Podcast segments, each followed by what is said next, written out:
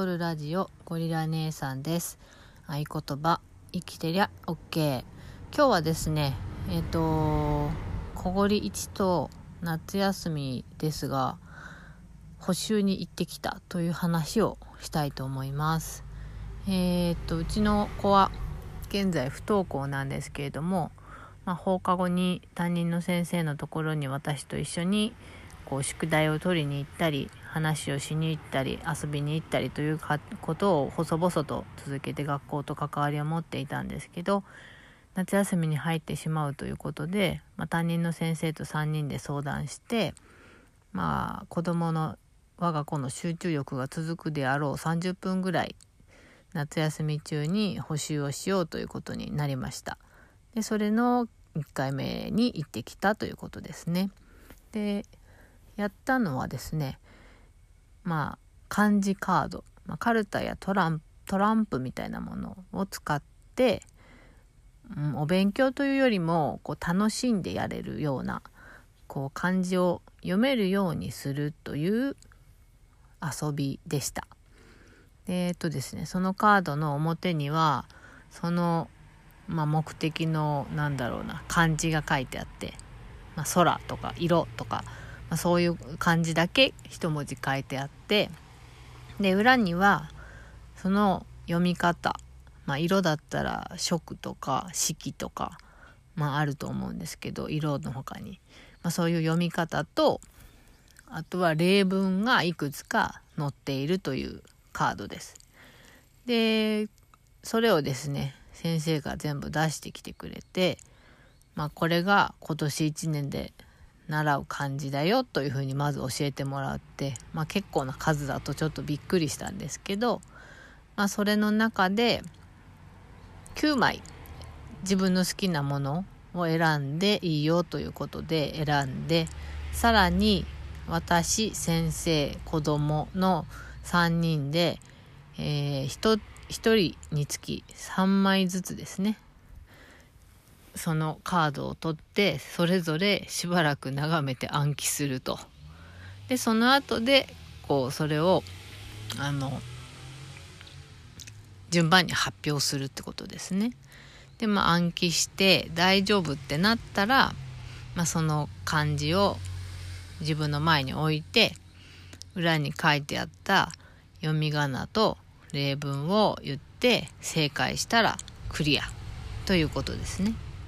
でさらにはそれをですねそれぞれ1人3枚ずつやったのでシャッフルして自分のやってないものをこうそれぞれ覚えます。でまた発表順番に発表していくと。でそういうのを繰り返してで最終的には、まあ、カルタと同じような本当そういう感じなんですけど自分で一つカードを選んででやっぱり読み仮名と例文を正解したら続けてできると。そういう、うん、本当に遊びながら学べるという面白い補習でした。はっきり言って、私も脳トレになるし、うん、なんか、私のなんか記憶力トレーニングかなと思うぐらい でした。でですね、まあ、肝心の小堀1なんですけれども、まあ、読めないって多分本人も思ってたと思うんですけど、実は結構文字が読めるということが分かり、しかも覚えるっていうこともできると。で、さらに結構な量を正解して、で、自分でも多分思ったと思う、感じてたと思うんですけど、ちゃんと読めて分かって驚きました。うん。で、できるじゃんっていう、こう、すごいねっていうのを本当に素直に思いました。もう素晴らしいなと思いました。で、まあ、今回のことで私が感じたのは、うん、まあ反省になってしまうんですけど、まあ私がこう子供に対して、うん、読み書き計算ができないと。悪いレッテルを貼ってしまったな、貼ってしまって書こうとしていたなということをちょっと反省しました。まあ、いつでもですね、その彼の可能性はいつでも本当に無限大なはずなんですよね。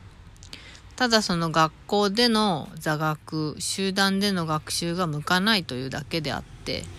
こうしてこう遊びで引き出したり、まあ、そういう本当に引き出し方さえ分かればこれどんどんできるようになるなっていうのが今日の気づきというか分かったことです。なんでまあ私自身ですね教えるプロでもないしというふうに まあ、諦めていたところもあるんです。でもまあそれも自分自身に貼っているレッテルだなというふうにも思いました。うん、先生がこうやってやっぱり引き出し方はすごいなと思ったんですけどあの多分、まあ、書くのが少ししんどいのかもしれないけど読めるっていうことを先生はちゃんと見ていてくださって分かっていてくださってまたその子供の小ごりのことを信じてくださっていたっていうのもすごくありがたいことでした。なので、まあ、今後夏休み時々先生のもとに補習という感じで通うことになろうとなるだろうと思うんですけれどもまあ私としては親子でもできることを楽しみながらできるっていうことを体験していけるような方法を探していきたいなと思いました。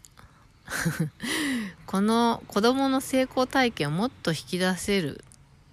ってことが今日分かったことですね。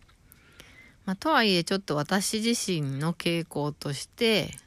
うん、自分の考えや、まあ、心配とかも含めてこう押し付けがちになってしまうので